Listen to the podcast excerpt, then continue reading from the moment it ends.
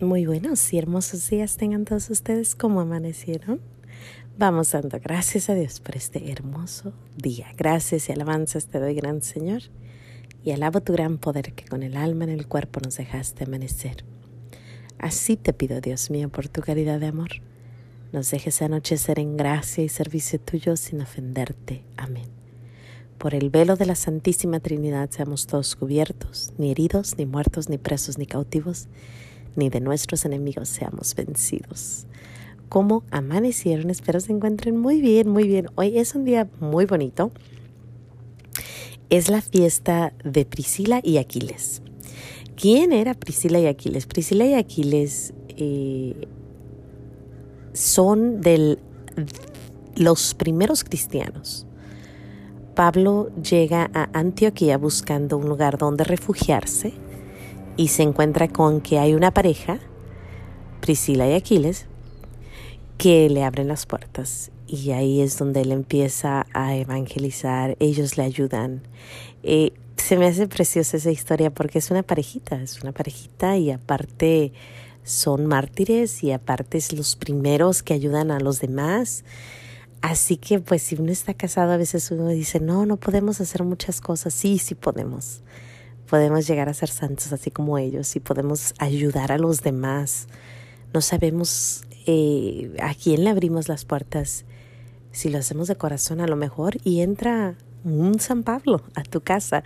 Así que bueno, hoy es el día y como mi niña se llama Priscila, precisamente por Priscila y Aquiles, porque ayudaron a Pablo y como tengo mi Paulita, pues tengo a Priscila y a Paula en casa desde chica me, me ha gustado mucho el nombre de Paula por mi abuela, pero ya grandecita que escuché la historia de Priscila, que había ayudado a Paula o a Pablo, pues me dije, yo quiero, yo quiero una Priscilita y ya la tengo aquí conmigo, gracias a Dios. Pues ese era el, el pequeño comercial. Ahora empezamos nuestra plática.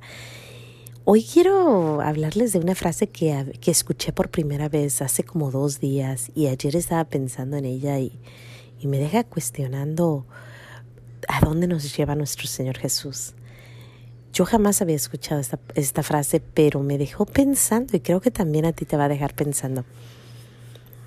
Estaba escuchando una plática de una señora si la señora, una amiga le dice a la otra, le dice, ¿será que esta es la montaña donde te quieres crucificar? ¿Esta es la montaña donde te quieres crucificar?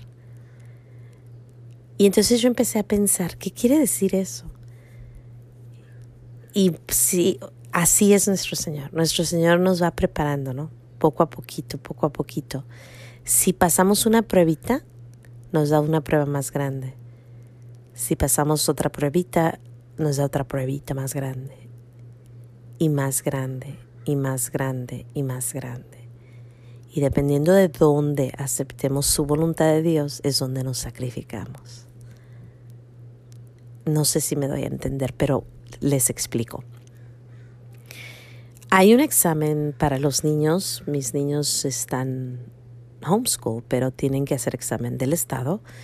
Y los exámenes del Estado tienen un examen que le dan una, una pregunta a la niña. Por ejemplo, ¿qué letra es esta? A. Si la niña lo pasa, sigue a segunda pregunta, un poquito más avanzada. ¿Qué sonido tiene esta letra? ¿Qué palabra lees? La siguiente pregunta, ¿qué palabra ves aquí? La siguiente pregunta, ¿qué frase hay aquí? La siguiente pregunta, ¿qué dice este párrafo? Va subiendo, va subiendo, dependiendo del nivel de la niña, de lo que puede superar la niña en la vida de nuestro Señor es muy similar, en la vida espiritual. Nuestro Señor nos va a dar lo que aceptemos. Primero nos dice, algunos de tus amiguitos de la primaria no les caes bien y tú sufres ese dolor de que no eres aceptada. Después, algunos compañeros de la secundaria, pues no creas que, te, que les caes muy bien.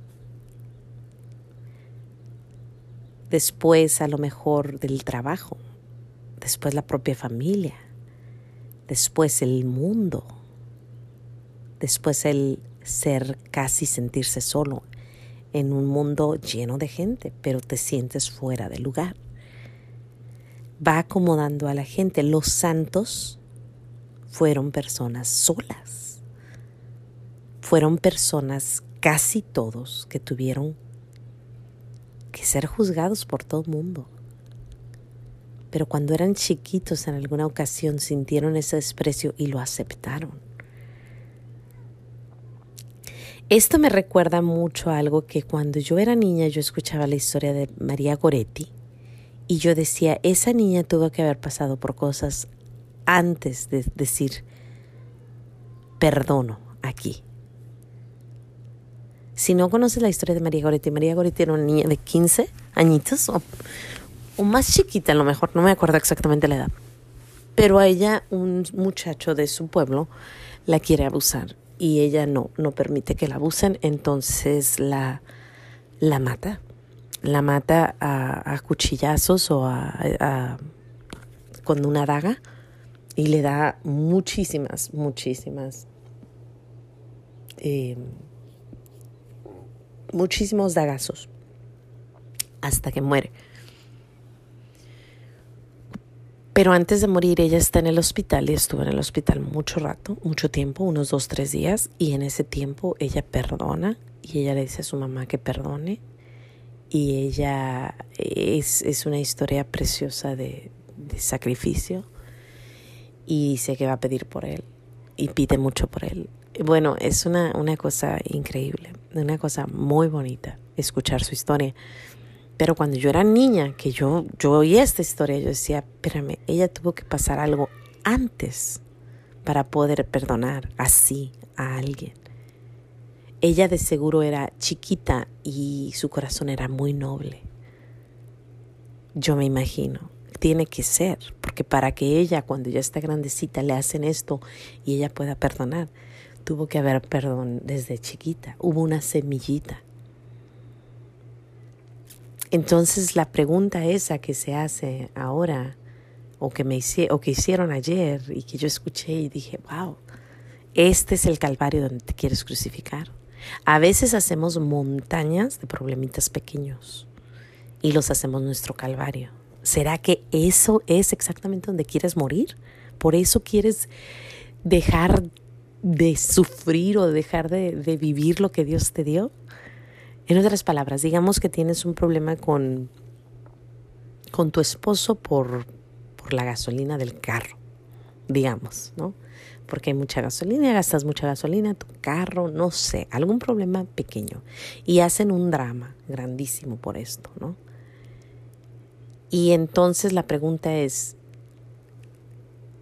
el siguiente problema, si este fue un gran problema, el siguiente problema a lo mejor ya no va a ser ni tan grande, pero lo vas a hacer igual una montaña. Sin embargo, si dices, ¿sabes qué? A lo mejor tienes razón, ok, ya le voy a bajar poquito a la gasolina, no voy a usar tanto. Superaste el problema y nuestro Señor te va a decir, ok, ahora te mando este siguiente problemita, un poquito más grande, haciendo la voluntad de Dios. Y si queremos ser grandes, si queremos ser grandes ante los ojos de nuestro Señor Jesús, más vale que podamos cruzar esas pequeñas montañitas, esas pequeñas, pequeñitas, para poder de verdad hacer las cosas grandes que Él nos pide, para poder superar lo real que son las batallas espirituales. Si estás peleando por la gasolina o porque no saque la basura, me acuerdo una vez escuché una plática de un problema de la basura, que una señora no quería sacar la basura y el esposo tampoco y se fueron a dormir sin sacar la basura.